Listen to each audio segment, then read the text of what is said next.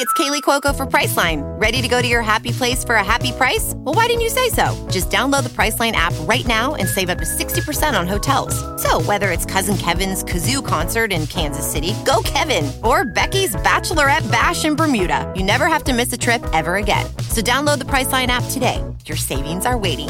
Go to your happy place for a happy price. Go to your happy price, Priceline. The Team Never Quit podcast is brought to you by Navy Federal Credit Union. Partner with Navy Federal Credit Union to pay down credit card debt. Learn more at NavyFederal.org. Al Qaeda had been seriously, seriously weakened from all of our attacks against them over the years. We called it mowing the grass. Remember, Mark? It's like, just keep killing them off. Eventually, there's, you know, not going to be anybody left. And it worked.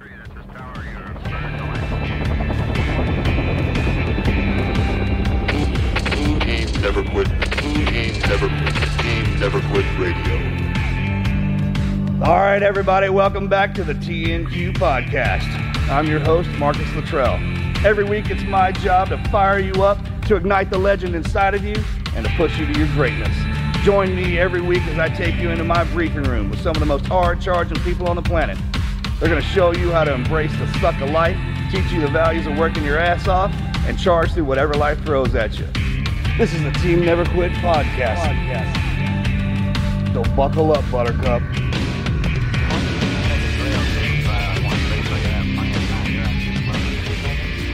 Hey, everybody, welcome back to another episode of Team Never Quit podcast. We are very excited for the show. Today we have on Chris Miller. Before we dive into Chris and his story, let's kick this off with our Patreon question of the day. What is the most ridiculous thing someone has tricked you into doing or believing? Doing or believing. I can uh, Go I ahead. can start You off got on one? this one. The most most ridiculous thing that someone or you has tricked me into doing annually is diving into the coldest water annually every single year at Christmas before Christmas. Oh, it makes you tough. you don't have fun doing that. Yeah, every single year, Christmas Eve Eve, we have to dive into the nearest lake or body of water when it is just freezing outside. That's a new. It's called In our the underwear. cleanse. Cleanse our souls. The polar plunge. The polar plunge. Yeah, and uh, yeah, it's, a thing. it's Actually, cold, man, we're on record though. Last year, this year or last year was the coldest in the history of Earth, and we were actually in the water, just me and you. So, congratulations. How about you?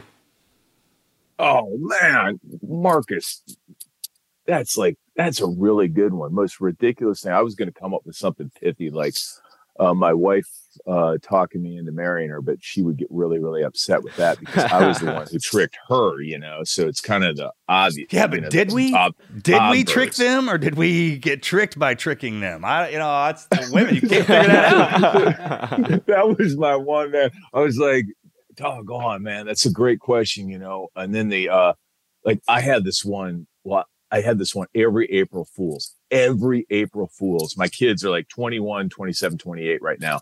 And I've been doing this ever since Bill Belichick started coaching um, and winning. And I will send like I will do a dummy uh, post about how Bill Belichick is, you know, resigning or moving to the uh, Bengals or something. Right. And every year, you know, my one daughter will take the lead and she'll get, oh my gosh. And then my son, of course, like, dad, because he's connected, right? He's Right. getting live feeds on everything. Bill Belichick literally can walk outside, get in his car, and my son will like, hey, Bill Belichick just went to this car. So he's like, Oh yeah. So- okay, check.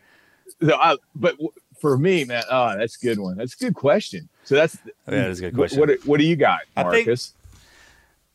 I've had a little time to think about it. I, I, tricking me into, I, I had to say cooking, mm-hmm. like recipes.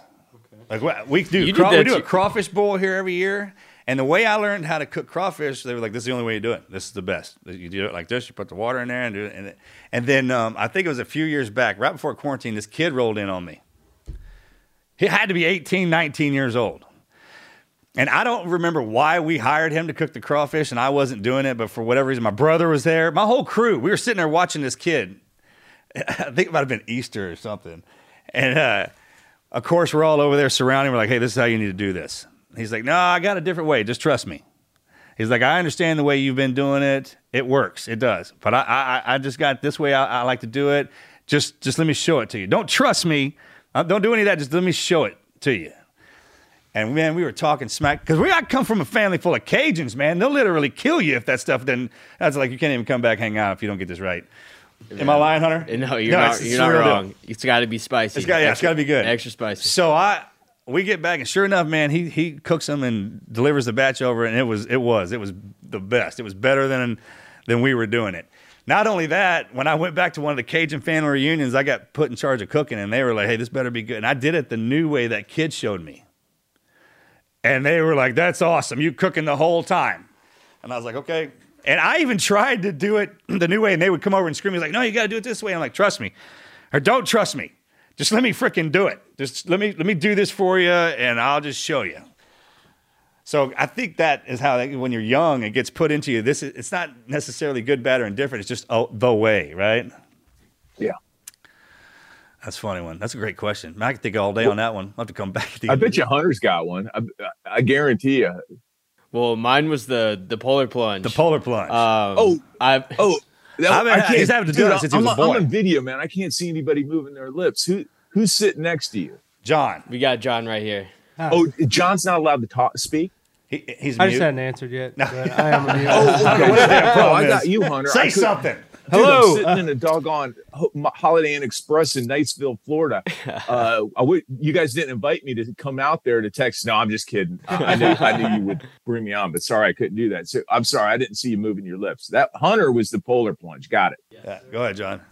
Mine, I remember one time, uh, like when I was just starting to play guitar, this guy had me come join him to play his set, and I realized halfway through he was getting paid to have me play his show. I was like, very clever, sir. Very clever. That's called mentoring. yeah, that's what that is. I do not. Rem- what was I can't remember was Huck Finn or Tom Sawyer. It's one of those books that we had to read growing up, right? That you're supposed to read Yeah. in like probably junior high.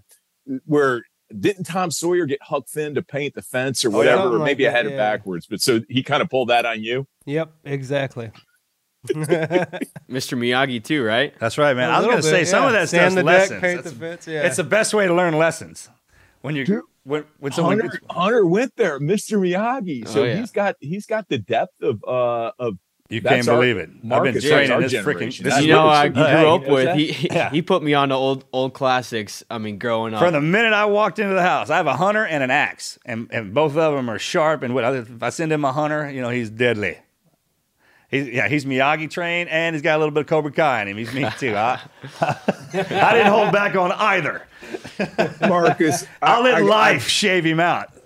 I, I got. I'd like to come down and visit you down there and just see your. Com- I, I'm sure you got the compound where you got like I you do. can go out and do all shoot There is. guns, do some hand to hand. It's just like you would think. That's why they call it Valhalla. Yeah, man. yeah, I true. Cool, I live in I live in Valhalla. If y'all are wondering, that's it's a real place, and it that has everything he just said and more. give you a brief background that we have. Uh, today we have a great guest for you guys. Chris Miller is a retired United States Army Special Forces colonel who served as acting United States Secretary of Defense. He previously served as director of the National Counterterrorism Center as well.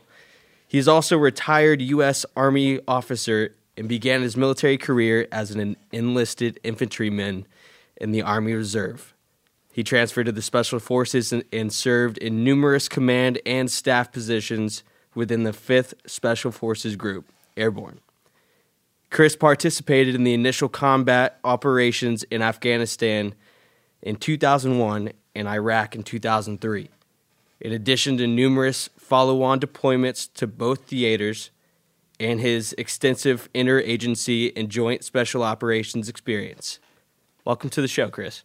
Hey, I'm absolutely honored. Uh, Marcus' first book event. I'm just saying. So thanks for having me. I couldn't imagine like you know a more meaningful rollout. I guess this is the book launch officially. You know, Yeah. in some ways, but I don't want to talk about the book. I want to. I want to. You know, thank Oh, you we- for we what will. you've done since you left. Yeah, no, we're gonna doing. we're gonna talk about it, and that, that's the difference. I remember back when when I started doing this, the uh, you couldn't get books online. That's not how it worked. And I remember when that was coming on, all the authors were like, "Ah, it's gonna ruin everything." I was like, "Nah, it's gonna be a transition." And now you get to do a book tour th- uh, not only on the road, Yeah. but virtually, which is great. Yeah. I, I loved being on the road, doing that, going into. I, I, someone told me one time, I was like, you can't ever be in a bad mood in a bookstore, and and that's True. that's true. It's like you walk into like a, a, a big like a Barnes and Noble, and the way that just everything that's in there, it's it's a it's a good time. I had a blast Well, in those hey, bookstores. what was that like when you saw your book on the shelf for the first time? no one's ever asked me that. It must have been like it must have been like, oh, This must be that might be the first time It's I ever for thought about it. Hu- oh, humbling. Yeah. You gotta understand, I was still in the military. I had the military mindset, so it was more like orders. And this guy, eh, eh, eh. no one's ever asked me that. Oh, I didn't mean to put you on the spot. No, it's because good. Well, now it makes me think about it. 'cause publisher it's- like they're like the most the best selling. It was book to unbelievable. Come out of our war is your book. I was like, that's a good sign. yeah. Yeah. No, it was um, to be chosen to carry that one was as a something. It's a heavy burden, Yeah, but it's also it's such an honor to be able to tell all the guys' stories and keep their memory alive. I mean, as long as that, I mean, it, it's not about the book selling, it's about the story being told and repeated over and over. And as long as that carries on, those guys will always live on. So, well, the, the way I figure that if it, if it wound up on TNT or on Memorial Day and Veterans Day, yeah, then we did well. the movie, Yeah. yeah. and then and then how I know it got solidified is I've run across an individual or, or excuse me, a couple that named their son after one of my teammates. yeah, From from the all of them. Yeah. All of them have been renamed. Yeah, In triplicate some of them. yeah. So that's I mean you can make the movies and the books, those can burn and then you can't see that but that is was was when we got it done. that must have been surrealistic for you guys to have that impact and I, I know you know you you end up going well this is just this is the direction you know our, our faith has taken us but that must have just been like to have such an impact dude i remember you don't remember i was on that uh, you went out to the basic training brigade in south carolina with our good friend uh, kent solheim who was was part of the Captain operation America. come Yeah. up there How about that freaking And- guy? and, How, and how you about that dude? uh, well, yeah, Kent. I mean, Kent come made- on. Kent- come on, don't give Kent any I, credit. dude, I, you know, you know what? I'm not going to anymore. Well, That Marcus, freaking Kid's guy. gotta work you harder. Yeah, I know. I don't even. What a terribly, terrible, what a terrible, awesome, terrible. I know, Kent. you Dude, know, I mean- he's got like, you know, Perfect decided to- teeth. You know, his breath smells like Nyquil all the time, probably, or or some kind of something from Bed Bath. His hair is always perfectly combed, even when we were on that freaking mountain. After days, he would take his hat, helmet out, and freaking hair would just be perfect. He had that like a Mentos smile, dude. Missing a leg still runs faster than me. he's like a GI Joe. He is. That's him, man. Like, oh yeah, that's him. Or Captain, whichever Yeah. one. Freaking. And then. Kent, you know, he's the quintessential Green Beret man. Oh, he's, he is man, like the poster boy. And then you know, Kent, when he's not like working full time as an Army colonel and pushing troops and like really training the next generation, mentoring. That was why it was so cool to see you at that thing because that was the first time I'd ever, uh, you know, I ran across you back there 20, coming on 20 years ago, but of course didn't know you. Uh, when we went up there, went up that damn mountain, uh, which was epic, you know, dude, it was, I, I know you were a hell of a lot hotter and a lot more hurt than we were, but I just remember how hot it was that day. I remember the sun comes up and, and the sun, dude, the, I, I didn't know the sun could come up so early. I don't know whether it was where we were in the world or something, but it was like five o'clock. Right? The That, sun, that must be some kind of dent in the earth where we were at because it would freeze or be hot as hell. And then, s- go ahead. I'm sorry. What? Let me. So wait, what was up with that? I'm I, what was up with man. And the sun comes up, and dude, it was like I'm not kidding you. It was like 85 Fahrenheit in the morning. I was like, this is this is gonna be a day. But uh, you know, so Kent was there, and then we then you know Kent now is run put mentoring, and he brought you in for that uh, professional development for the kids. Well, you can't call them kids, the young soldiers to hear you, and he had the cadre, and to hear you uh, and your ability to talk to them and w- meet them where they were and to tell them your story. I mean, I was just in awe. I just like, and then they'd be like, "Does anybody else have anything to say?" And I'm like, "I'm not saying anything," you know. And then the one guy, the Intel guy that was on there, he'd say something. You're like, typical Intel guy, right? You're like, they have dude, to. That's it. They, they can't. He they had to can't say it. something. I was They- like, they just let to. Marcus go. They have to say something. Just Uh-huh. let Marcus go. And he come up with, well, then the Bot 15 rate on the uh, QR 56 that we had Aren't flying overhead. but Yeah. the way you communicate, and then Kent we'll close out with Kent. Like, so when he's not like uh, either doing PT, mentoring people, he's got that nonprofit where he's helping out veterans. You're like, Yeah. I just, I do not like Kent at all Loser. because he's the person that Nobody want likes that be, dude. and he's just like still giving back while he's on active duty, and he'll probably get in trouble for us talking about. It. He'll have his general come in there like, Kent, we heard you on Marcus Luttrell's Yeah. show. And, uh, We're gonna need you to- So we don't care because Kent's the best man. I'm glad you still keep up with him. That was a real, Oh, yeah, it was a super meaningful event for us. Me, I. That's the first time I'd ever that had ever happened. That I was, was the actually first nervous reunion. when Um, we, when we were all together for the first time. I, Yeah. I was that was that, just because. I mean, every angle was covered down on there, and it was something to hear because we just started talking. yeah. We I hadn't feel like all that sh- talked probably about that, should have been done a long time ago, but timing is The God- wars, the wars never ended. God They were still fighting. reason for All the guys that. were still deploying. Well, I didn't know like you, the two Rangers there were awesome, you know. Oh, those freaking I, guys! I yeah, didn't, man. I, I kn- obviously went up the hill with them, or they flew in that night, uh, or the next night. Uh, How about that then- hodgepodge we had? It was Yeah, great. And then the, the intel guy, frankly, was great too. I was making fun of him, but I never knew all that stuff. Yeah. I was like, huh? Which Marcus, we got like, I, I don't know if we're supposed to talk shop on your show, It's okay. but it's the fact that, uh, you know, they had all this exquisite intelligence and all that. You know how much got down to the ground for us? This much. Dude, we were joking Zero. about yeah, we, yeah, we joked Dude, about that a lot. Nothing. Sorry, I didn't mean to frequency hop on you. Well, whatever. No, We're great. about more well, now other stuff. But well, you got to have I some kind of ability thanks. to freaking make fun of them for something. They can't be perfect. You don't be an asshole. well, it's so interesting now, you know, all these years later to have all of these different people put all the puzzle pieces together because it was such a shit show when it was going on, obviously. But now, and there was a lot of emotion after that, and a lot of guys had a really hard time after that.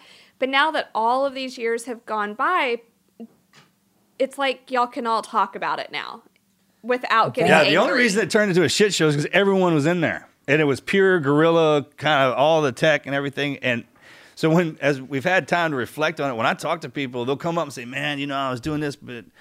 I had this problem, and this is why. I was like, well, it wasn't a problem actually. What was going down was this unit was coming in and blocked that with this, that, and the other. It had nothing to do. And they were like, really? I'm like, yeah. I was like, you got to understand, everybody was in there, yeah. and it make you know it makes them feel better when they hear that because it went down and then it d- disappeared. Yeah, a lot of people think that certain things are their fault. You know, well, we were on our way and got turned around. We should have been able to go, and it's it's nobody's fault. It was just a complete shit show. Uh, you know, I talk about this uh, in a chapter in the book, and that I described it exactly as you just did. I said it was a shit show. And what you said something really powerful. Two things, if I could be so bold as to comment, if you want me to be quiet, just like do this, like stop talking, Chris. One is I still am learning stuff. And like you said, I'll you'll be out at the you'll be out at VFW or you'll be at a, a, an event and somebody will start talking and I will learn something every time. Somebody else had a role that I had no, and the story's never been told. I got to tell you, man, I don't know if you want to go there, but I Go really ahead. think that it's a story that needs to, like, we need to bring everybody together. Oh. And that's oh. why I like what Kent was doing. How, how would What we was- even? That would be great. Mm-hmm. I, I, that would be You know- so much fun. That would be a mini series that would last forever, dude. You can't even. because it's a lessons learned and you're all about passing it on that's Yeah. what we're all about now and Yeah. our you know you're not old i'm old it's all about passing on like hey and you know the young kids won't care we were talking about your sons and your your family the young kids and mine are the same way they never listen to me but we got to do it uh and you know for you know that when we were out when you were out there at south carolina at fort jackson you know about three kids came out of there with a different view that's going to help them down the line and you were really good about that and number two so i I'm not putting any pressure on anybody, but I, I just think the story, what you said, the story has not completely been told. People still have pieces of it. And then the second point, you just, it's so, it's so true about what you said about how we're older now and the, the emotion. I, I, we, it's so fun to see. Well, I have a problem because I call everybody out. Like we'll be at an alumni event or we'll be at a association event and these two dudes that literally hated each other in 2001 that literally were going to kill each other because they hated each other so badly are now best friends and they're all weepy and hugging each other. And I call them out. I'm like, whoa, whoa, whoa, stop right there. All right. Stop right there. You know what I had to deal with with you two? So no, seriously. Uh, but it is so true that now uh, I had oh my gosh, like we had we had this boss. He was like the t- like remember Band of Brothers with the company commander. Uh, it was the guy who Sobel, played. Good Prince. lord, man, we Dave- were watching that last night. David is David Schwimmer. Yeah, What- how do you Sobel, Captain pronounce his name? Sobel's who he played on.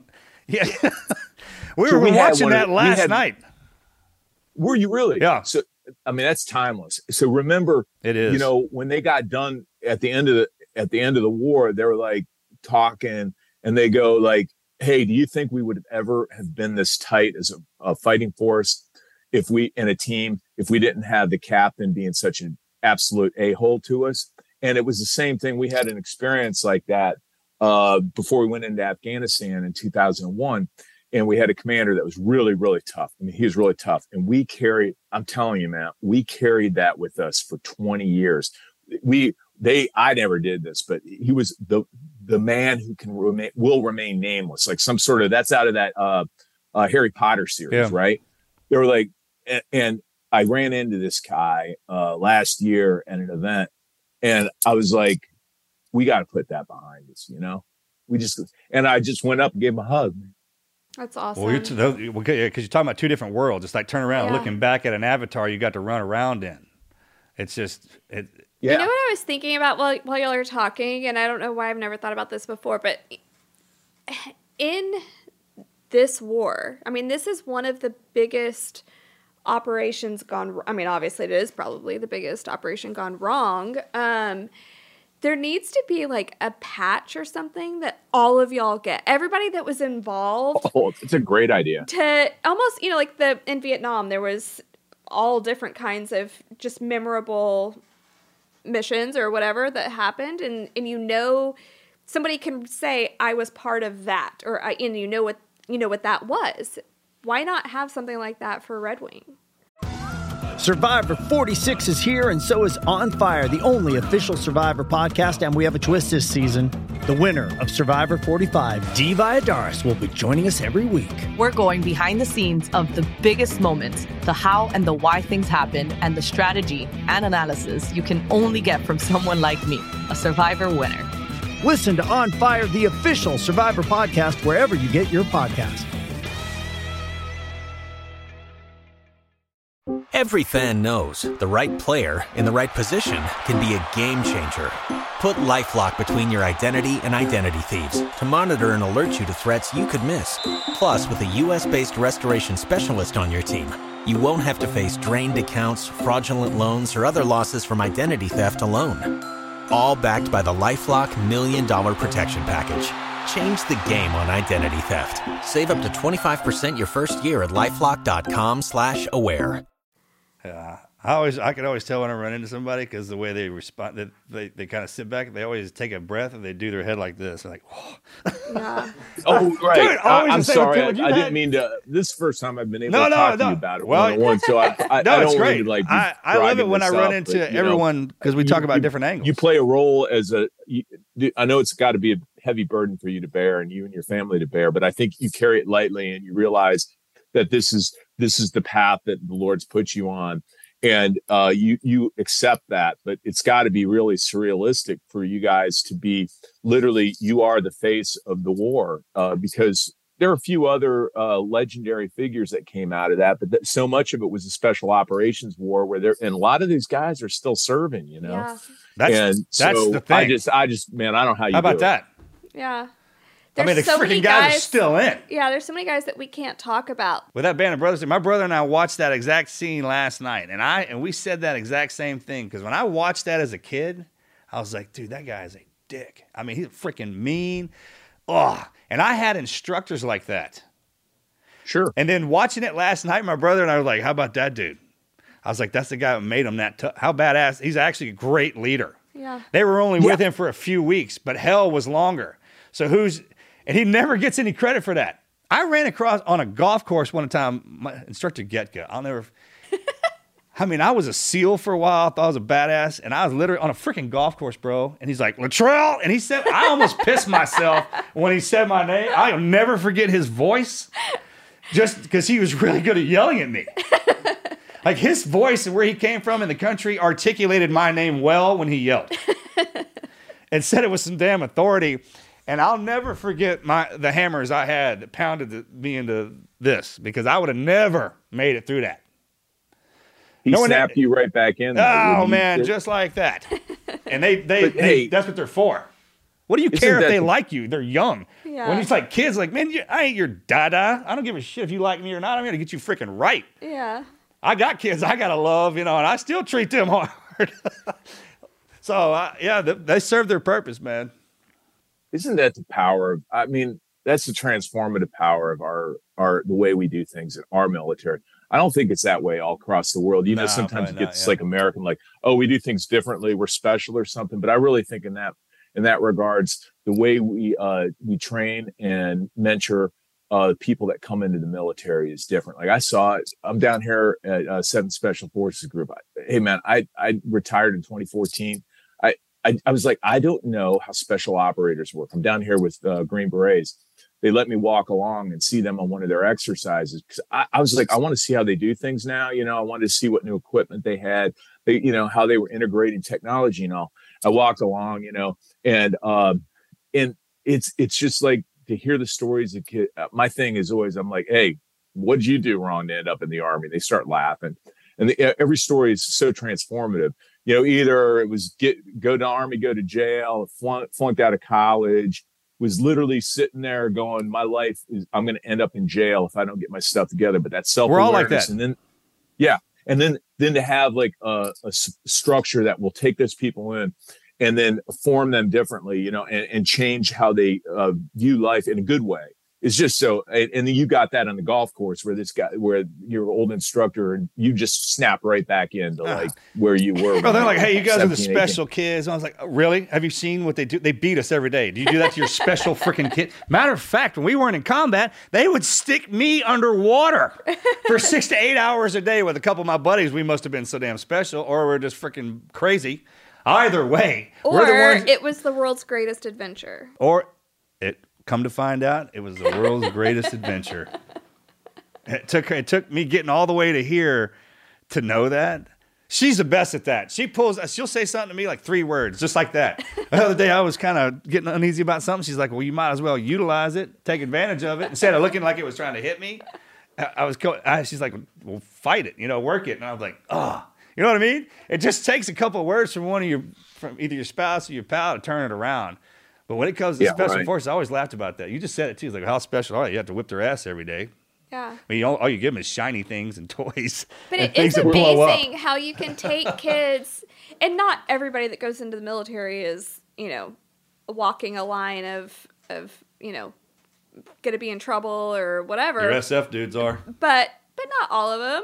bullshit. Anyway, but it is No, okay, okay. I'm, I'm pretty sure ninety nine point maybe seven percent. Okay, it is crazy that, like he said, you can take these guys and like Play Doh, mold them into just these awesome warriors that have not just the ability to fight for our country, but their honor and integrity and just their their reason for living at that point changes and it I, that's so cool and that's who they carry on to be for the rest of their lives that goes into their marriage that goes into just who they are as people the, I mean, the military dad, my dad that. had a great line when I decided at 17, I was, you know, I needed a signature to join, uh, join the reserve. And he said, Chris, you know, my dad wasn't all about like giving big speeches. He goes, the army makes a good man better and a bad man worse. And I'll tell you what, ta- and I was like, rolled my eyes. Yeah, whatever. Stuck with me, obviously. What? Amen. That's a good one. later, That's a really good That needs it's to be so the true. But motto what you said, over. I was going to say, hey, Marcus, I want to try some. Uh, my, I got another thesis on uh, special operators. They're all frustrated athletes. Yeah, no, They're that's all like, they're all like, I I should have made all state high school, or I, I I got screwed over right. by my coach. Four touchdowns you know, in a single game in high they're school. Still, they're trying to make up for not not being you know first team or something. How about What do that? you think? Try, try that. How about that? let me no, give- no. give We some have two guys in our crew that I grew up with. We call them the athletes. And, and, and the trumpets, right? Because they had a band playing for them and everything, got uniforms, and they got the military. We, we just, it's almost like your bastard stepbrother or your cousin. yeah, that's us. I try to, t- to point that out to people like, no, you guys are wonderful. I'm like, okay. Yeah. I mean, the wildest Mustang makes the best pony or best horse, right? So, Yeah, right. And the reason they say this thing's made of clay because you can mold it. And like you take those, the sockets wrapped in completely. Don't worry about all that. But when they throw those guys like us in there, man, and when it comes back out with discipline, it's relatively the same thing. And my, I always thought, man, they throw us in in our early 20s, and because we had war, we got stuck at that. Like the reason you and I talk the way we do is because that's how we talked when we went in. Never thought about that. And then that's once- exactly once- that's exactly right. Once manhood showed up and like kicked us in the face, we got stuck there. And then discipline started flowing in on that. When most people have an advantage to where they can cultivate that that part, we didn't have that because another war kicked off. And then for every episode that we went through in, in that receive, reflect, respond kind of attitude, before we could go back and, and worry about it, another one came in there. Because we got Never hit thought here. about that. Yeah, it's a fighter. You know, it's just like, man, I, oh, my chief had to teach me this. He's like, you know what's happening to you, right? He would always tell me, and he's like, I'm just sharpening you. I was like, life is sharp. This is what this is. He's like, you signed up for this. He would always remind me that. He's like, I thought you wanted to be a badass. I'm like, yeah. he's like, well, this Just is what- calling you out? Yeah, all, all the time. Never, never, never slow down on me. Gothro. Yeah, man. He'll still call me He up. This still dude, does it. this dude's the baddest son bitch on the planet. Drives a Prius and smuggles cats from rescue shelters to their new owner. This this is where they hide this dude. I mean, he's the baddest man on the planet of Earth, and uh, I'm not kidding. This he is a real really dude. does. This guy It's hilarious. Is like if you see him, you would never know he was a special operator. I mean, Oh, man, he, he hides it, so, dude. Now, He is like he looks like just the best dad, Dad. Like, like a dad. He just looks like a great dad that would just love you so much and never yell at you. But he Mm. was one of Marcus's Dude. chiefs, and He's my sea dad. He's like always been my my entire life. He caught me Still. the minute I got there. yeah. He spotted me. He's like, "Your ass is going with me." I'm like, "Roger." He's like, "I want you on the edge where the demons live. I'll pull you back when you had enough." That's the first thing he said to me, and I was, I was like 23. I was like, "Yeah, let's do that." What do you think he saw in you? Man, I, that's the what. Some of them, th- those men, you could tell that they were like that when they were younger, Oh, okay, yeah. and they can see that. They can, you can recognize yourself, but it, even though it's in a different kind of wrapped in something different, just by the mannerisms. I, and he was with me. That sucker never left my side, man. So I think when it comes, I mean, it's obviously we not talk about you too much. We'll talk about him, but um, the Have we even talked about?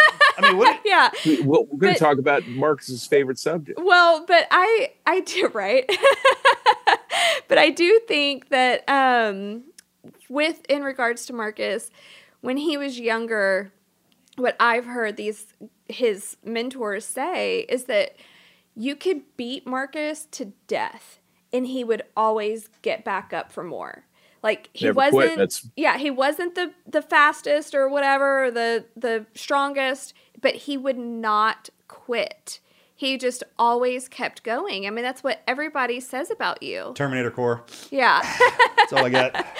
So I think Yeah, that's like- what they saw in him is that no matter what's going to go through with this guy, he's not going to just he's not going to stop and we can train that into whatever they needed. They could mold him perfectly because he wasn't going to and, just a, and a happy attitude. yeah.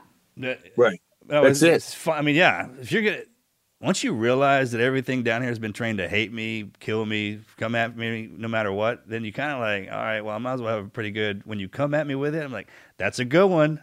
You know, I mean, wow, that was good. Right. and then Yeah, that's- you switch it. So then it's just kind of you see things for the way they are. Yeah. Yeah, that, beco- that becomes a suit. That I call that like the rocket fuel. When you come Yeah, to that level, yeah, when right. you have that realization, it's like it, it takes you to another level. I also think uh, when you realize it's all about selfless service and it's not about you.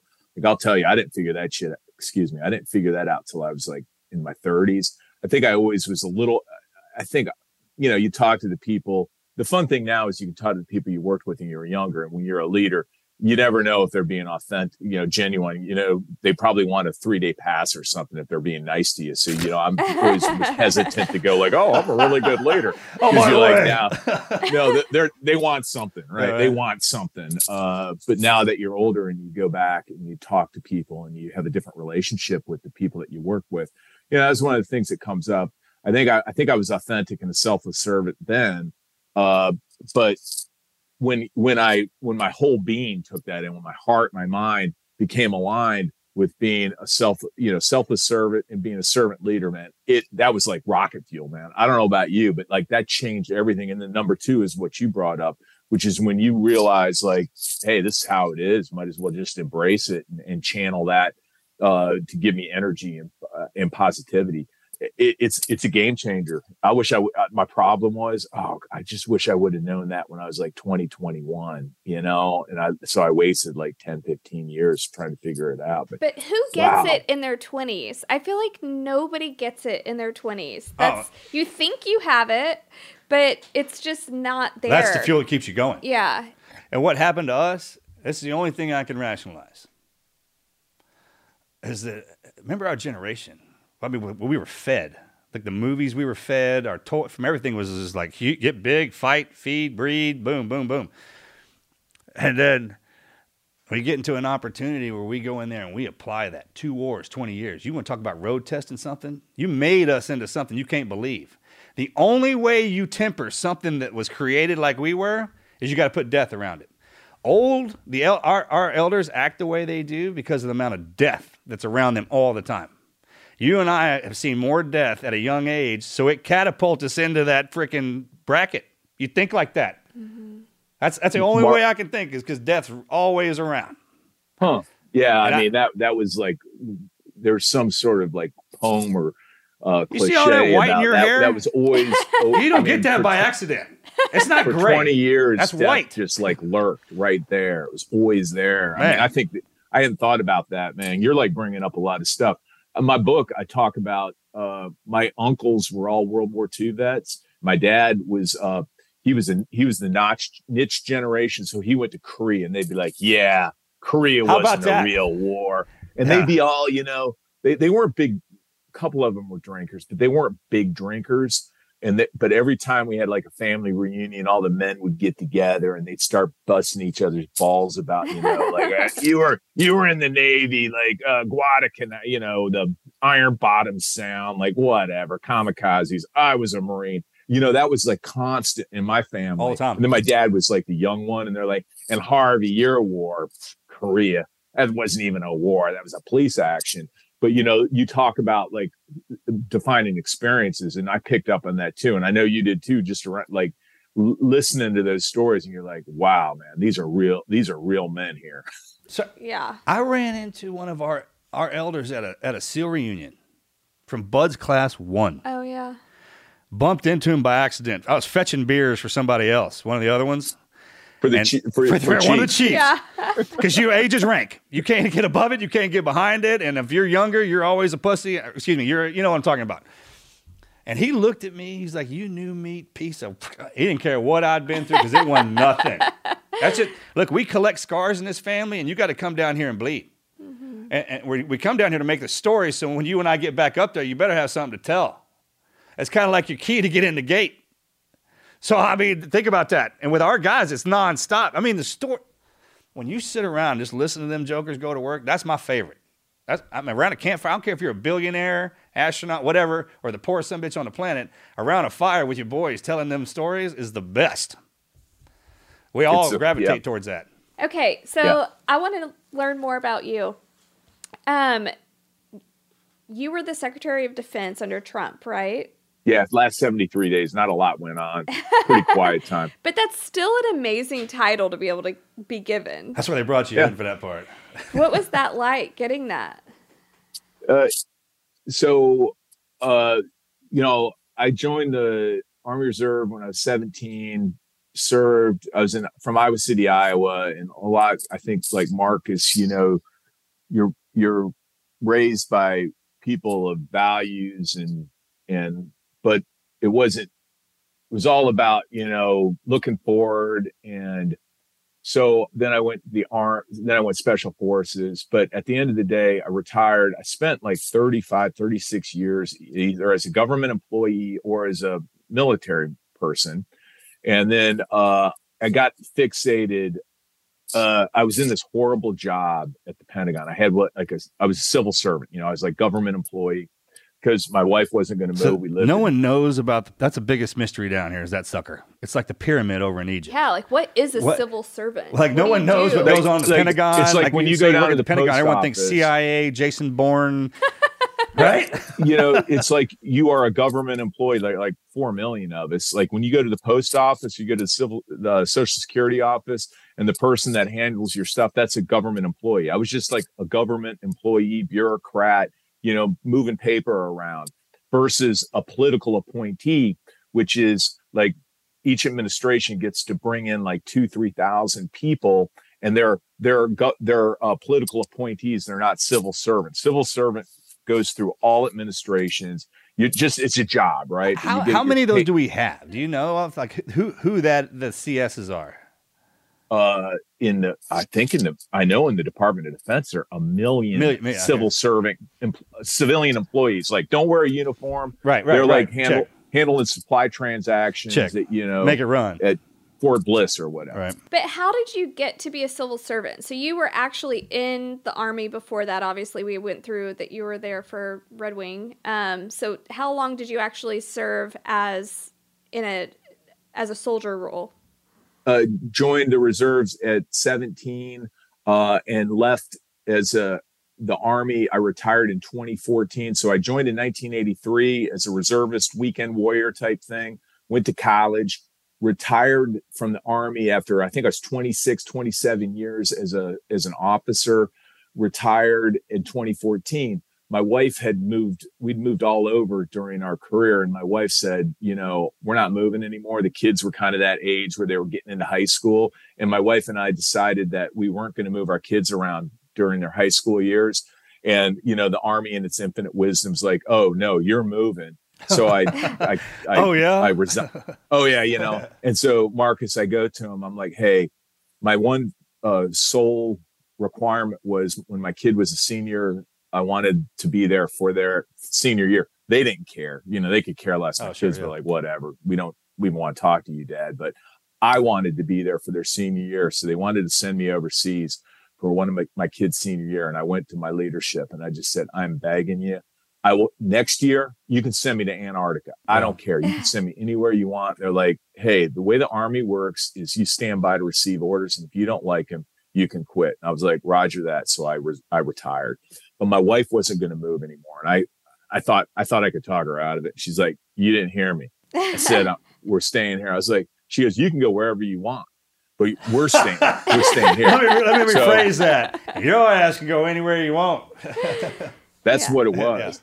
So if you're in DC, we I retired out of Washington DC out of uh, one of the special mission units. Uh, whatever doesn't make any difference. And uh, so if you're in DC, what are you going to do? It's a government town. Everybody's a government employee. So I got a job as a government uh, contractor and then civilian. So I I just became this person at the Pentagon that you know was a retired army guy who changes into a suit and goes and does the same you know and just starts pushing paper but uh that and the thing is when you're a government employee you know you can do another career and whatnot but i got i hated my, my uh, i shouldn't say that. I had issues with my boss. Go figure marcus. Like oh special operator having problems with his air force f-15 Never heard pilot that. boss. That was that was a combo. Yeah, yeah, and my buddy so my buddy was uh, running counterterrorism for the president and what they call the National Security Council. The National Security Council is does all the foreign policy and national security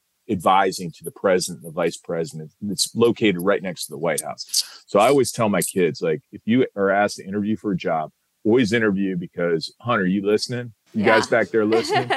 always interview for the job because one, and you're going to learn something and you might get the job. And then it's at the White House. So I'm like, yeah, I haven't been to the White House in like 30 years. So I go interview for the job and I be, I start running counterterrorism. Uh, it's, it's called uh, for the National Security Council, where you there's everybody in the government. Government's huge, right? So there are pieces and parts. You know, Department of Treasury, uh, CIA, FBI, Homeland Security, Department of Defense. All these people have a role in counterterrorism, and I got fixated on this idea, Marcus. I got fixated. Go figure. Yeah. I I did my net assessment and I had this thing against Al Qaeda, like it still burned that they attacked us in 2001. Oh, you can't believe still- how that pissed some guys off. Yeah. and they were still out there in the field. Yeah. And it's kind of felt to me like the government had just kind of not moved on, but wasn't taking it as seriously. Uh, So and everyone looked at- knows how that works. I I mean that that's part of it. And some of us are designed to to make sure y'all freaking remember. Yeah. So I was like, I remember being in Afghanistan one time in like, I think it was like 04, 05, and everybody had moved on. Though everybody was focused on Iraq. Like that's, and, and there were a bunch of us. I was the youngest, but there were some serious old timers, like really legendary figures that we can't talk about. Yeah. And they, they did this solemn oath. They're like, we will not quit.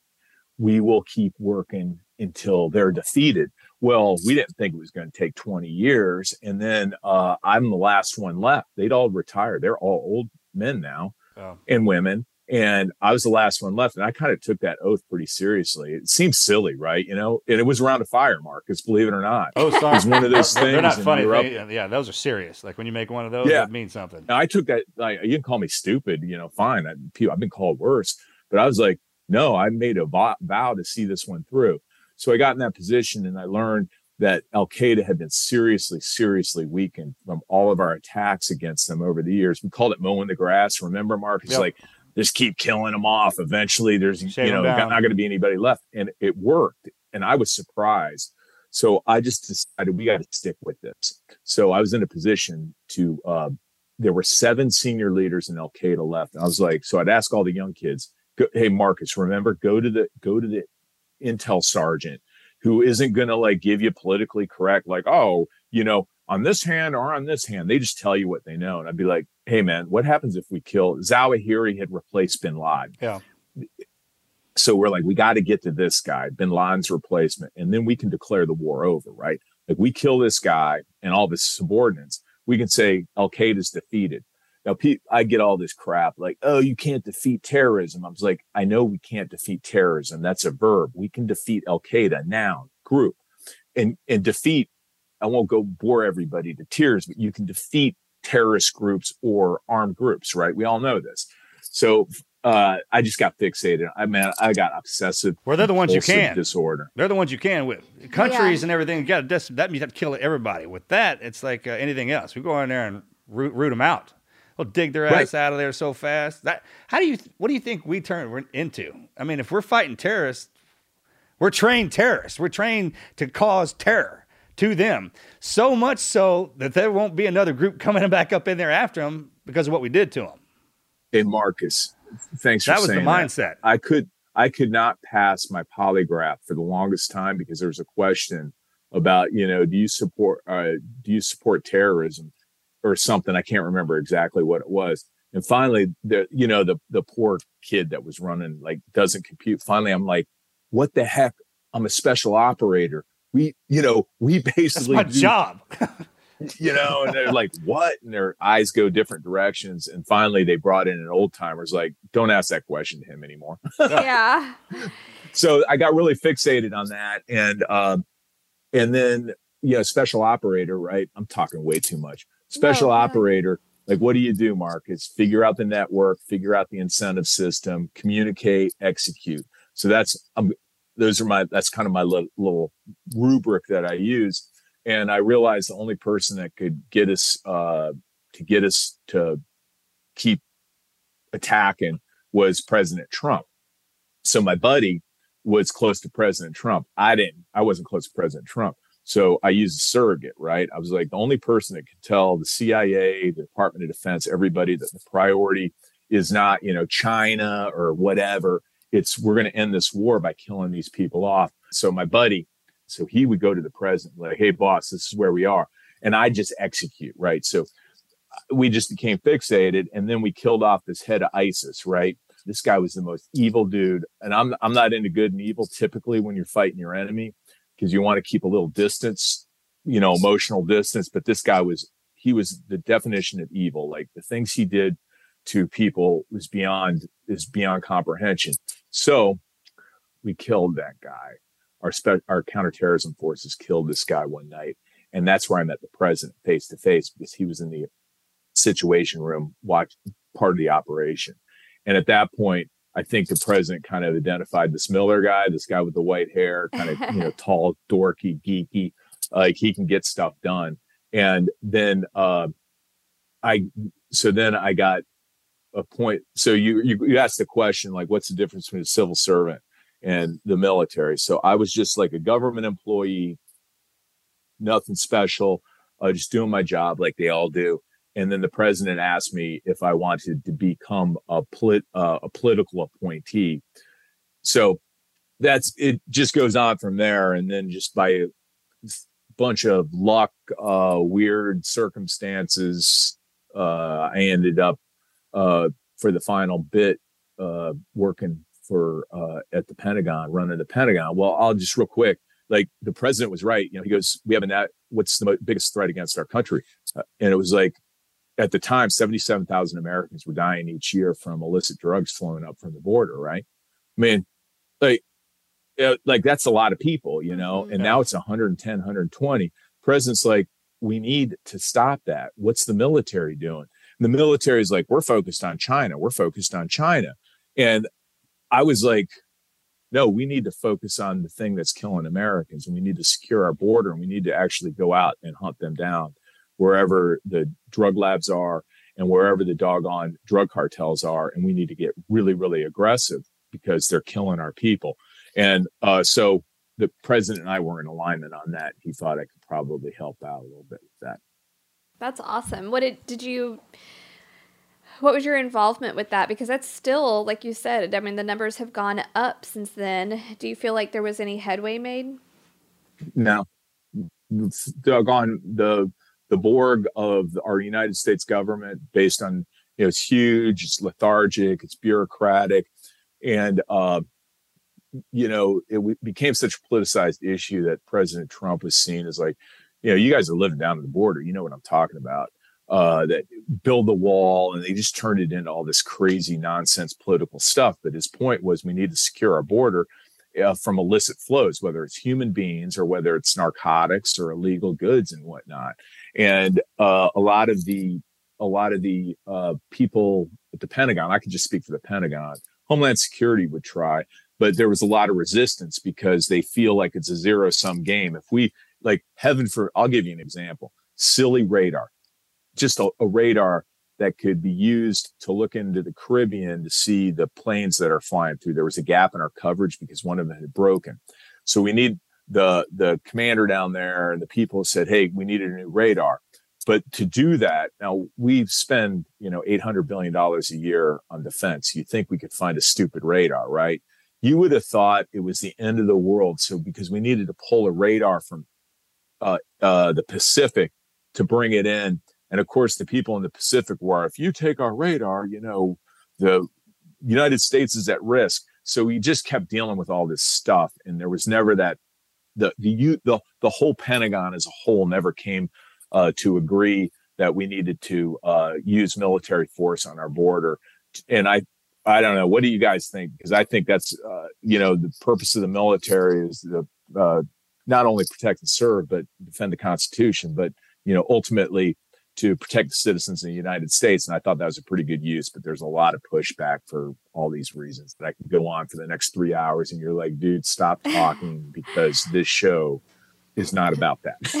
well, I feel like with everything that's going on today, there's legitimate concern with China, but there's also huge concern with our border. And we live close enough to it. And my cousin, which is my best friend, um, her husband is a border patrol agent. So we we hear firsthand stories of this uh, weekly, and it is a huge concern that no one pays attention to. No one ever thinks about the stuff that's actually happening at the border. Marcus and I were actually we were able to go down there and visit the um, the a lot of the different border patrol uh, stations down there. We even got to go on a boat on the river and see what was going on, and it is insane. It's insane. It's Ill, it's illegal, and they keep saying like this illegal activity is going on. But then why not do something about it? Why not utilize our military to do something about it? But a lot of people think that it's just about asylum seekers coming over. That's not it at all. See, you saw it. You saw it with your own eyes. Yeah. And I don't mean to give some like national security seminar, but I'll just be really, really quick. You, the American taxpayers, we pay a ton of money, $800 billion plus. That's like 60 plus percent of what, uh, what's available to spend, uh, the federal government does for defense. I think we can walk and chew, chew gum at the same time. We can do two things. Yeah. We can handle China. We can handle, we can do more than two things. We can do three things. We can do China. We can handle Russia and we can also handle our border. But you hear these, you hear the generals and the senior civilians like, oh my gosh, we have to only focus on one thing. No, that's not what our military does. We can do more than one thing. And it bothers me that we have this idea now that the military can only do one thing. Like we can only focus on one thing. No, actually, the military can do a lot of things. We fought a world war. Uh, you know, I think we can probably do more than one thing. So I don't know. What do you think, Marcus? I'm, I'm just like you. You Well, triggered usually me. if I'm you got somebody who's really good at one thing, it- it's they'll- like, come on. You just got a, a leader that's good at one thing, and they'll always show you what they're good at. But there's many departments in the United States. If I told you that I was like, hey, some strange dude's going to show up to your house with some random freaking kid to go in there and do do God knows what, would you let that happen? I mean, if I told you two dudes were going to sneak over your wall with a kid that's not theirs, what are you going to do? You're going to give them a bus ride up to a hotel? When I say it out loud like that, it ought to bother you. Yeah. Well, that's what's happening down here. And we saw Marcus see and I it. I mean, actually I'm not- got to see it. We could, If you got people who aren't in charge, you're trying to be friendly with everybody, man, you, you can't do that because if everybody gets their way, there is no way. Yeah, there were men in their 20s and 30s with children that did not belong to them sitting on their laps waiting to be checked in and released into with. America. Just with, the, with some random kid. Yeah. Like you just let some dude walk in with some random kid That's to do not what with him? okay. What are you going to do with him? and we, Yeah. He's like, oh, well, they said they was going to show back up with, with the kid. yeah. I mean, It- if you didn't get their name in the beginning, which we all know, it's horse shit. Yeah. It's it is a terrible situation that's All right, going like, on. man, and- you, you, you reap what you sow. Mhm. If you put leaders in like that, I don't want to hear you complain. yeah. I I mean, this is So- what, this is how we learn. Do y'all understand that? This is how we learn, man. If, if you have to I- sit back I- and watch it go down, I, I, I could, can't do anything about it. I just didn't think it was that complicated. I kind of understood what the president was trying to do. And then, you know, the other thing was it's like, hey, let's wind down these wars, uh, this these wars. And uh, you know, I did my survey group of all veterans serving members, and because I was like, hey, what do you think about drawing down in Afghanistan? Every one of them was like, we got to do this, man. We gave it a good shot. Now, remember, this wasn't going to zero like the Biden administration did. There was a plan for a deliberate drawdown and then le- have a stay behind presence, special operators and intelligence professionals that could keep. Remember, we took the country down with 200 people. I was like, we can we can hold this thing together uh, and buy them enough time to get some sort of agreement. Uh, so that was the idea. That was the other thing the president asked. I was like all in, and all my buddies were like, "Yeah, it's time. Let's go ahead." Because you know, you always worry about. We, we've all experienced loss there, and you always think about the families of those that uh, that you know gave their their treasure to this country. You know, so you wanted to be very, very mature and very, very thoughtful about that. And I talked to families too. I said they were like, "Yeah, it's it's probably time to start winding this thing down. We gave it our best shot. Let's go ahead and transition to something else. Not like surrender like we did, but uh, we had a different plan. That was the other thing. And then uh, what I really wanted, we we took special operations. The forces that fought this war weren't getting recognized enough bureaucratically, so we helped elevate them. But here's the real one: that at the end of the day, what we wanted to do was, uh, you know, support uh, members of the armed forces, veterans, and their families that weren't being heard. And I, I can give you a bunch of examples where, where you know, you go down there. I, my big thing was to go out in the field, go overseas, listen to soldiers, or listen to people in our armed forces, listen to families. And, you know, so many of their things, I'll give you a real quick story. We're uh, in Bahrain uh, doing uh, Thanksgiving. You know, Marcus, how, you know, you always have to go out in Thanksgiving and serve, serve uh, meals to the troops. We did that like four places in 24 hours. It was, a, it was a lot of work, but I was glad to do it. We just kind of hopscotched all over the Middle East and Africa, served and talked to, talked to people. There's this kid and um, having meal with him. This kid, young guy, probably 19. He was the admin guy. He was a Navy guy, Marcus. He was in Bahrain and his job was to make ID cards for family members. That was his job. Yeah. You know, and he, How about that? and I said, How yeah, about said, that? hey, and he, he was kind of one of these like interesting kids, you know, and I said, Hey, what's, if, if you were in my position, uh, what would you do? And he goes, uh, I would, or I would get the, his ID card machine was not working because it was missing like a part. And he goes, I can't do my job because we're missing the part for the ID card machine. And if I was you, I'd get me the part for the ID card machine so I can do my job and help families. Dude, I was literally like, excuse me? And it, it was so fun. You know, I turned over my shoulder because when you're the Secretary of Defense, you got like thousands of bag carriers, right? Sure, yeah. That, you know, you know, sir, it's here's something. your diet yeah, yeah, Coke. that's a big deal. Yeah, here's your Diet Coke exactly at 32.4 Forty. degrees. You know? I'm like, oh, this is 32.6 degrees. I wasn't that way, obviously, but it was so fun. At that point, you just turn over your shoulder, you call up the the Marine uh, Lieutenant Colonel who's helping you out. You're like, get the guy the part. So the next day, the part shows up, you know. But to be out there, my point was for that period, uh, once we got start did the drawdown, once we did uh, special operations elevation, it was all about just helping out, helping out people. And I could go on all day about that, but that was like the power of that. And I felt like, uh, well, Marcus, there was this kid, uh, uh, Jim Moriarty, uh, they're from Texas. Yeah. Uh, Sergeant Moriarty was killed in Jordan uh, during the. He was an Army Green Beret from Yeah. the Special Forces Group. Uh, it, it wasn't Jim Moriarty; it was Sergeant Moriarty. Excuse me, his dad's Jim. Uh, Sergeant Moriarty was killed uh, in a friendly. It wasn't friendly fire incident. They were going through. They were coming back from the field.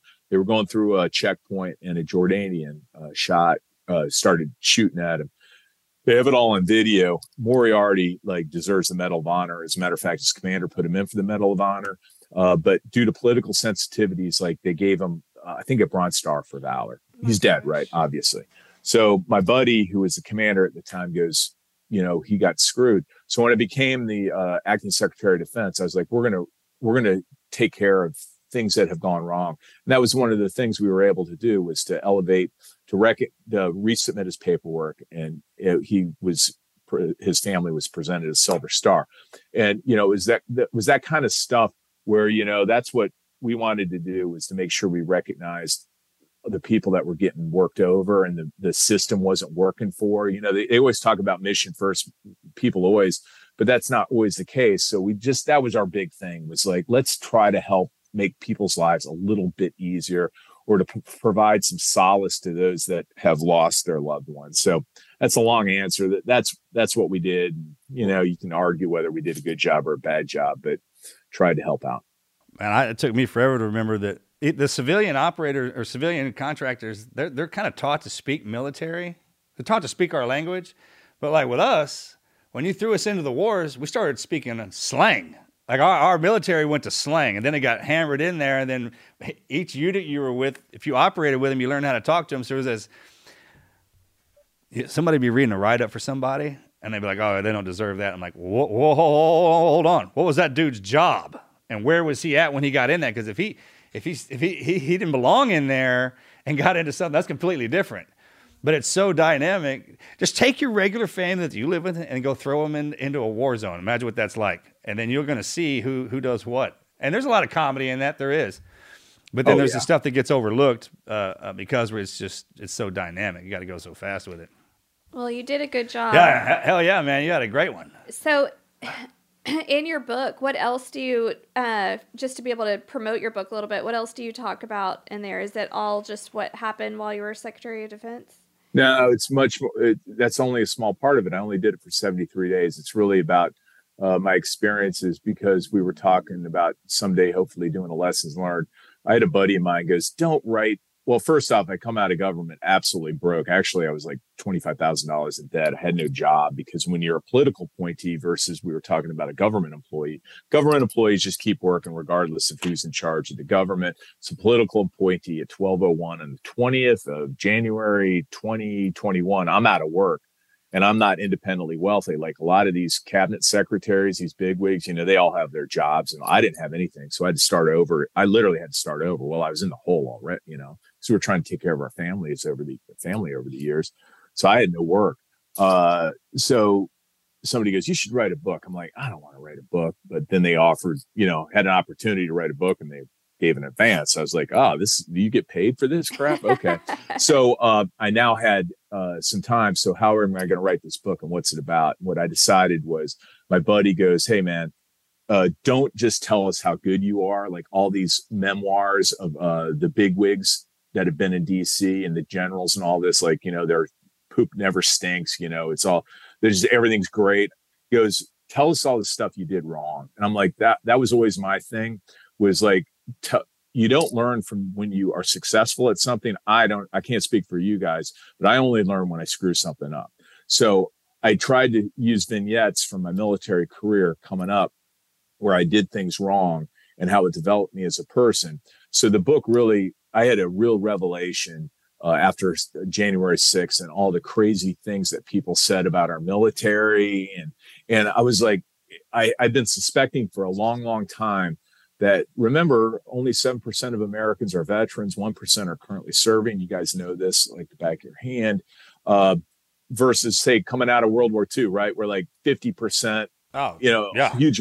And everybody knew how the military worked. And fortunately, we're at a place now where we don't have to have everybody serve. I think it's a good problem to have, right? Like we're not at war right now, so we don't have to have this. Everybody has to serve. I think we could talk about that about national service. Oh, sure. That's a whole, well, yeah. Cause then eventually what happens is, you know, the separation between the, yeah.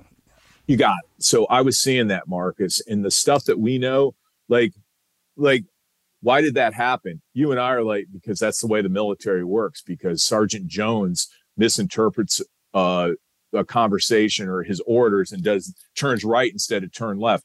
That's just how the military works. That's how it works. And I realized that the American people had kind of grown distance and weren't familiar with their military. By the same time, the military was getting much more like uh, sanctioned off and kind of in a gated community, and they were getting separated. So what I wanted to do with the book was try to bring the two together. I know this sounds insane, like No, that's right. why you, but what I wanted to do is try to like educate both sides so we better understand each other. Because at the end of the day, spent a lot of money in the military. The military is the only thing that really can threaten our republic, and that's a problem. And we need to communicate better. So I wanted to do that. And then finally, I was really, really, really pissed about the way Afghanistan ended, and I'm concerned that like senior leaders aren't being held accountable.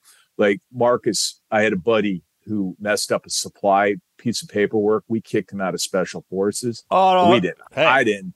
And I'm like, so we will fire a kid who messes up a piece of paperwork, and our generals and our senior civilian leaders in national security uh, aren't held accountable for losing a war. And so I'm all about accountability. I was born that way. I was raised that way in the military. You take responsibility for everything that does or doesn't happen. And I just can't get beyond the hypocrisy of all a lot of these people who are all now, you know, and making tons of money as talking heads and all this. I'm like, do any other any other business where you fail you lose your job but these people still continue to you know profit from these th- their failed decisions and so i'm i'm angry and i hope it doesn't come across in the book because you don't want to be petty but that's what the book's about those three things Do you mind telling us your experience with January 6th?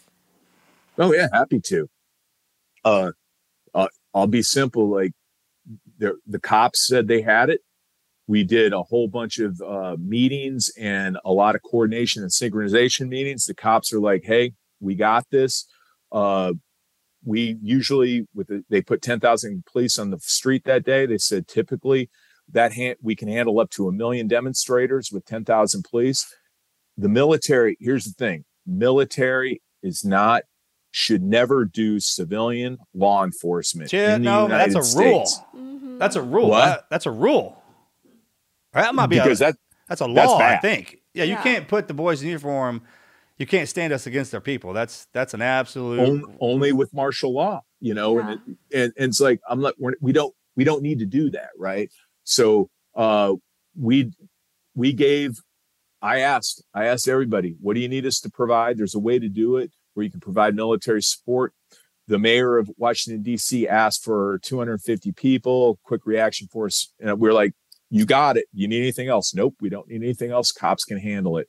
And then it goes down, and uh, you know they gave it they gave it a good shot the police but got overrun and uh you know we got going with the national guard but here's the thing marcus you know how deployment sequence works. You just don't snap your fingers and like all of a sudden people show up. Oh, I got and it. so i try to tell about that in the book. Like this is how the military works. Like this isn't halo you know? My son loves playing halo. By the way i played i've only played halo once marcus and it was in asadabad against uh navy seals and we were they had their little uh team room and we had our team room and we had it wired Yeah, so we used Yeah, government sure. like t1 cable. It was great. So it was and and you guys just absolutely destroyed me Well, we invented the game. it was It's embarrassing hard for y'all to have a chance when we're the ones that invented it. So That's funny. yeah you you just embarrassed me it was like great i kept i didn't know how to move so i ended up in a corner with my head going How about Master that? Remember Chief. that? Stuck in the Boom, boom, deal boom. there. and the navy seals would come up behind me you know virtually and like shoot me in the back of the head it was so much fun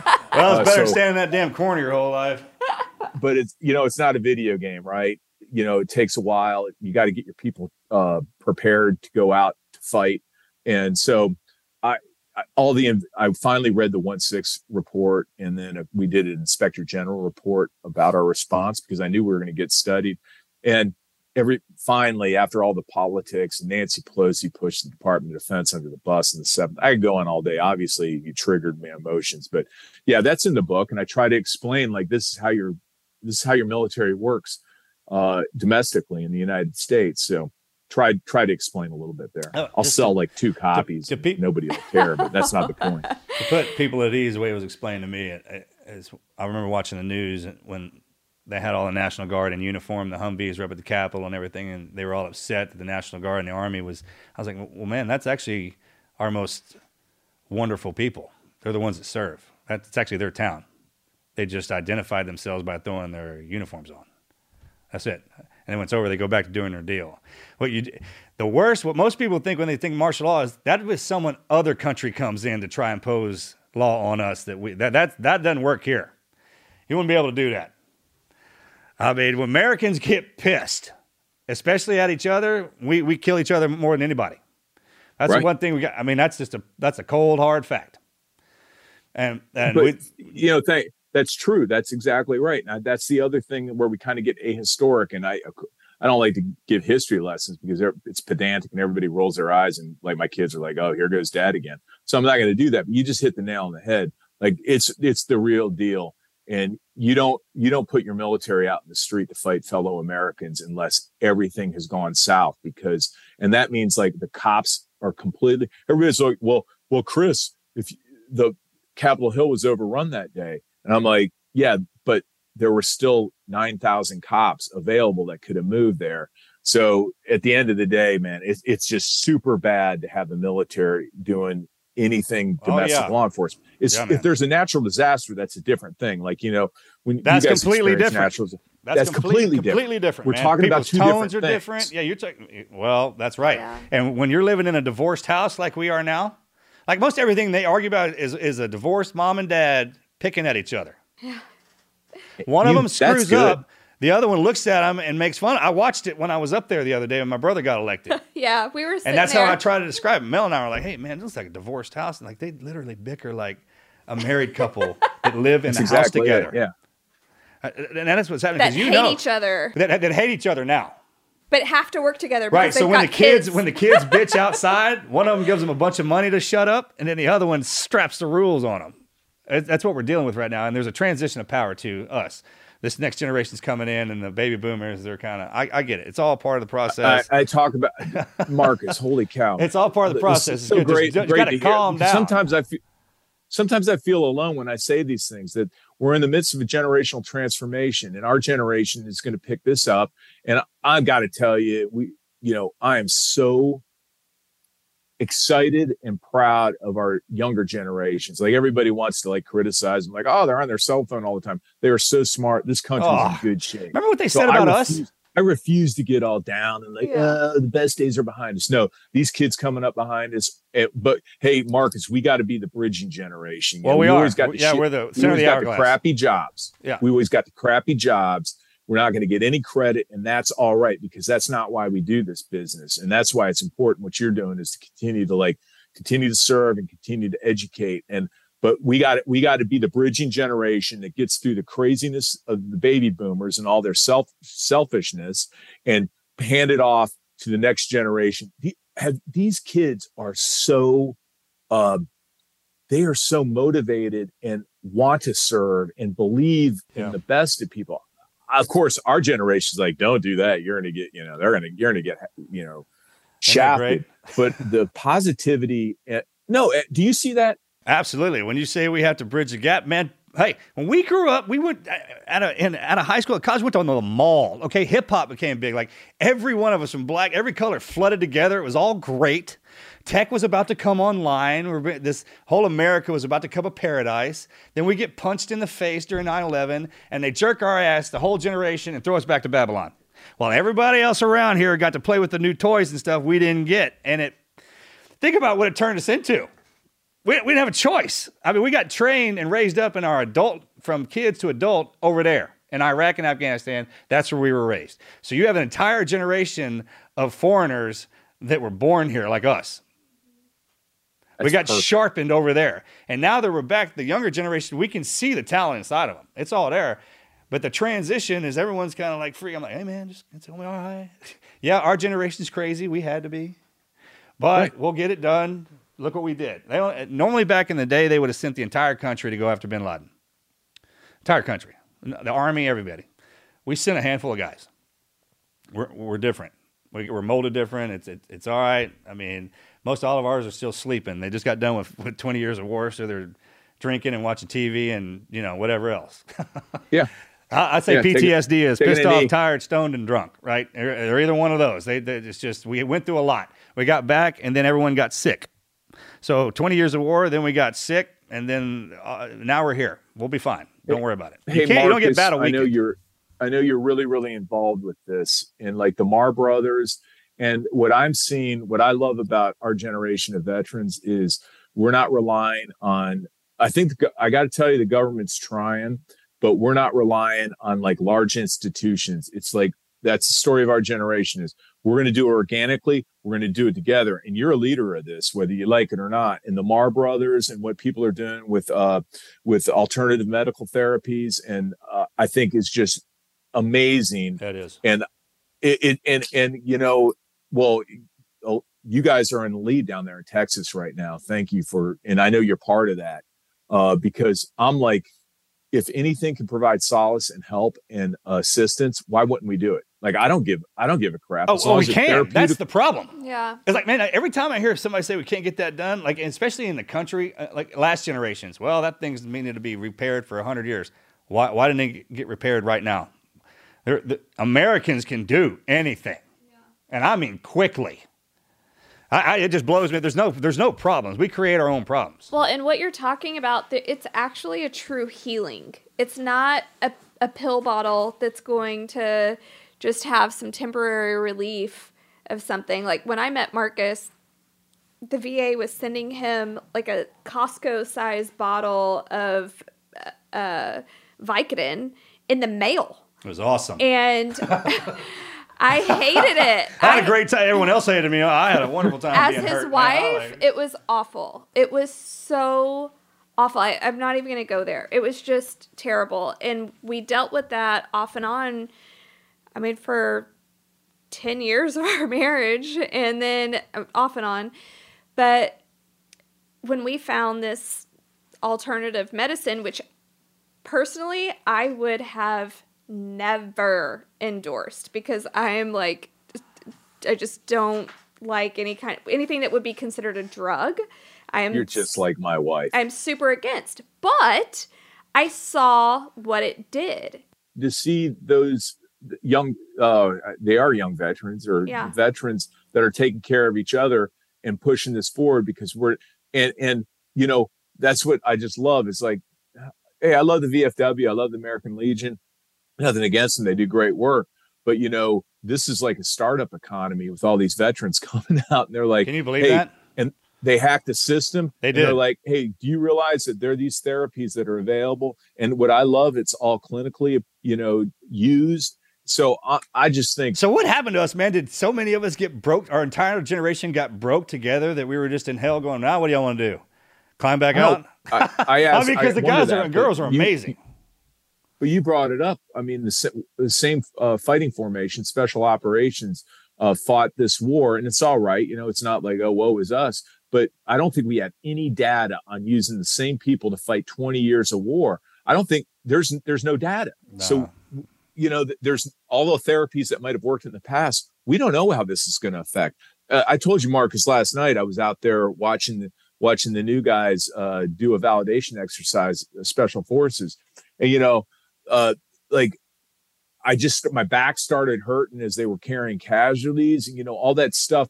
You know, if you're just in for four years, you can handle that, right? Like, ah, you know, I tweak my back. When you do that crap for 25, 30 years, you know, picking up casualties Oh, again man. and again and again, you know, who that that ha- we don't even know how that affects the human body, Yeah. much less the human brain. So that's Yeah. why uh, probably overshare, but that's why I think it's just so important what you and and uh, other people are doing at the kind of grassroots organic level to provide support. Oh, we road test everything on ourselves before we'd even. It's like, And hey it man, talk's cheap. Get out there and it's like, hey, if you see that sucker is doing better, you can just see it. Mm-hmm. Too much talking. Get your ass out there and start doing that living, right? And let's see what what what's what. It actually works. And like I said, I'm I would be the last person in the world to endorse it, but I do endorse it because I have seen it work. I know that it's an actual healer. It's not just a uh, it's not going to it's not a temporary fix. It's Right. it is actually healing. So um, I'm a full um, advocate for All right, brother, we kept you on here for two yeah. hours, man. Leave Yeah. us with something. Through Yeah, all this, yeah. words of wisdom. through all this. What was your like? Give us some never quit tidbits. Well, I've got I've got no words of wisdom. I I just like insanely uh over the top honored to you know serve in some small way our great country and the but yeah you bring up never quit and I love your theme and I love what you're doing and uh you know people well my wife oh I had a good one the other day my sister asked you know why do you do your why did you do all that stupid stuff and I'm like, well, because I was raised to serve and you don't, you serve at the pleasure of the president. When your boss asks you to do something, I was raised that you uh, go ahead and answer the call of duty. And then just when times are tough, just because things get tough and, uh, and you know, you, Marcus, you had a whole different experience with like deep down physical tough, moral, ethical, mental tough uh in in dc it's not any of that. It's probably moral courage more than anything. And when times are tough you don't quit you know? It's easy to quit. And i do tell my children like i got this question the other day like if oh i got a great question the other day. It was like if you were it, they probably stole it off the internet but it was a college kid uh, was doing a talk and they asked like hey uh what advice would you give your younger self? And i said i would have quit more often because i can't quit i was just raised that Isn't that way funny? I think and i know I've you are thrown that too. out too. so I i was tell like, my oh, kids if I could do I all tell- this shit, I'd, quit everything and be uh, just sit on the couch. Yeah, right. I was like, I tell my kids like it's all right to quit because it wasn't all right to quit in my generation. For my parents, like like you don't quit. Like you signed up, you said you're going to do this. You can you're going to finish out your obligation, and then if you don't want to return, that's all right. You you're not allowed Oh, to yeah. quit. Yeah. And so my my takeaway from my experiences as the acting secretary of defense, where times get tough, they talk about Thomas Paine talks about sunshine patriots. It's like we don't quit. Like you take the job, you see it through the end, and I'll tell you what, it takes. Um, you know it's going to hurt your reputation. You know your family's going to be damaged by it, Uh, but you, we also have faith because my wife's such an incredibly strong woman like you that she would take care. I knew she could take care of the family. I knew we'd be all right because we had a foundation.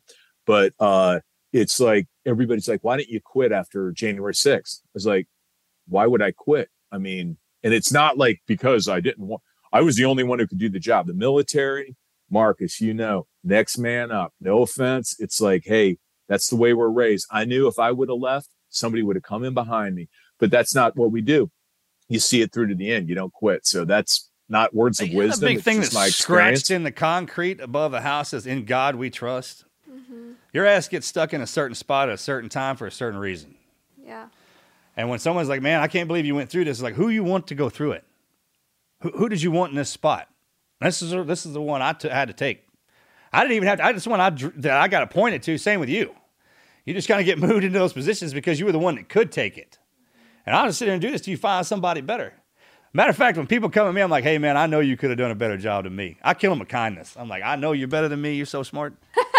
I like that. I, whew, boy, I barely got through it, but I learned a lot of stuff though. Because every time I get my ass whipped, that's why I went in there. The most valuable lessons you pull are out of them kind of whippings. Because next time it goes down, people are gonna be like, "Where's Chris at? That son of a gun. He went Yeah. through some shit." Bring. Chris back. Hey, what do you think? what, what do you think? Because not only that, you have to analyze everything. You got to go back and be like, "What worked?" And then there's just life. But people are always going to want to answer. John and I were talking. What's the hardest one to answer? The why. Everyone's is different. Yeah, I love I love that question. I just actually started learning hearing that one recently. I I, uh, in the last couple months, like what's the why? Yeah, it's really powerful. And I, I do like I got to tell you, you know, my sister asked me that question, and I was at home, parents getting old, trying to help out. My sister said, "Why, why did why did you do all this?" And I had never thought about it. I dude, I was literally like, I was like deer in the headlight. I was like, I've never thought about the why. Finally, I'm like, because we serve. That's what our family does. Because it was We cool. serve. That's what I say. I mean, because in the beginning, it's what it was. Because I it was felt, cool. I felt like such a moron, you know. I was like, I thought I would have some like, you know, well, it reminds me of Thucydides, and you know, blah blah. I had nothing. I was like, because that's what we do. We just serve and we don't quit, you know. And that's that that greatest strength, your greatest weakness, right? You know, that's why I tell my kids like, it's all right to quit sometimes. Yeah. You can Weird, change. great conversation. Thanks. I yeah, you bet, brother. I appreciate you, man. Yeah. So yeah, thanks he- a lot for doing this. I really same and all the best. If there's anything I could do to be of service to you guys ever, thanks for and I'm serious. Thanks for what you're doing with uh you got a crew down there of of a lot of people. Uh it's really neat to see your network. And I I kind of on the fringes with a lot of things. So it's really cool what you guys are doing and and thanks. It it is a calling and this is how I this I think this is what we do for the next phase of our life until until somebody decides something different. That's right. All right, brother. God How, bless you, man. how can Uh, people find you? Like, how can people uh, get the book and everything? soldier secretary. Uh, I forgot that I should. I'm traveling right now, and I should. I gave one of my books away. I should now pull up the thing. Uh, I, I'm not like I don't do LinkedIn. I don't, and I need to do that. But I was, you know, I came up in a community where you didn't do that, and so I still don't do it. But uh, yeah, so Soldier Secretary by Chris Miller had a great co-writer who's down in Austin, by the way. Hey, if you can, yeah, tell. Hey, what's his face? Uh, I did you. I'm I'm honored to do your uh, podcast as the coming out party. But uh, what's that? What's that one guy Rogan? Give Rogan a call. Tell him he needs to Roger bring me that. on sometime Right. too. Thank you. Uh, I'm sure. Yes. I'm sure Rogan. Like I know he had like he gets like these military officers on, and they're all like, "Wah, wah, wah, wah, wah." and I'm sure. I'm sure Rogan's like, oh man, I can't do another one of these dudes who just like gives me the party lines and talking points. Yeah, But he's more of you an know SF me, guy. man. I, Yeah, you, yeah. you brought it up. We're all stuck. We're all stuck in like 2003 right now. So you, you give him a call and say Miller's a good Miller. Miller's not a complete, you know, stick up his butt kind of guy. That's exactly How'd how I'd get say interview? All right. So yeah, book is out. It drops uh, February 7th. Uh, you can pre-order now and let's hey, so I'm learning more about this publishing thing. And Marcus, we're all competitive, Yeah. even though we act like we're not, because we're special operators, Yep. right? We are like, oh, it's all good. Never show, ne- never, never let them see a sweat, but we are hyper competitive. Yeah. Uh, and I really, really, really want for no other reason than just to, you know, show the liberal media that we still have a voice out there. And I'd really like to get on the New York Times, go into the belly of the beast and get on the New York Times bestseller list somewhere on there. So it all comes down to pre-order sales, first week sales. So yeah, we're gonna do what we can to push you out there, brother. And I, hey, I'm making, you know, I'm making no money on this, and whatever I make, I, I'll no, I'll keep some of it. Don't get me wrong, yeah. but I plan to uh, cycle in. I do. Uh, I'm on three nonprofits. One's for veteran suicide. Uh, one's Daniel Elkins from Special Operations Association of America, trying to help out veterans and families, and those still serving. And then I'm in this last one. Uh, I forgot the name of it, but it's a special operations one. So I plan to like try to take as much of the resources I earn off this if I make any money. I don't think I'm going to make any money on the book, to tell you the truth. Uh, you know, to cycle it back into the brotherhood and sisterhood. Awesome. Right on, well, brother. thank you for your service. You've got an incredible career and just your story is great. Thank you. We're just we're just getting started. Thank you. Thank All you so much. Bye. And thank you everybody for listening in. We appreciate each and every one of you. Don't forget to like and subscribe. We'll see you next week.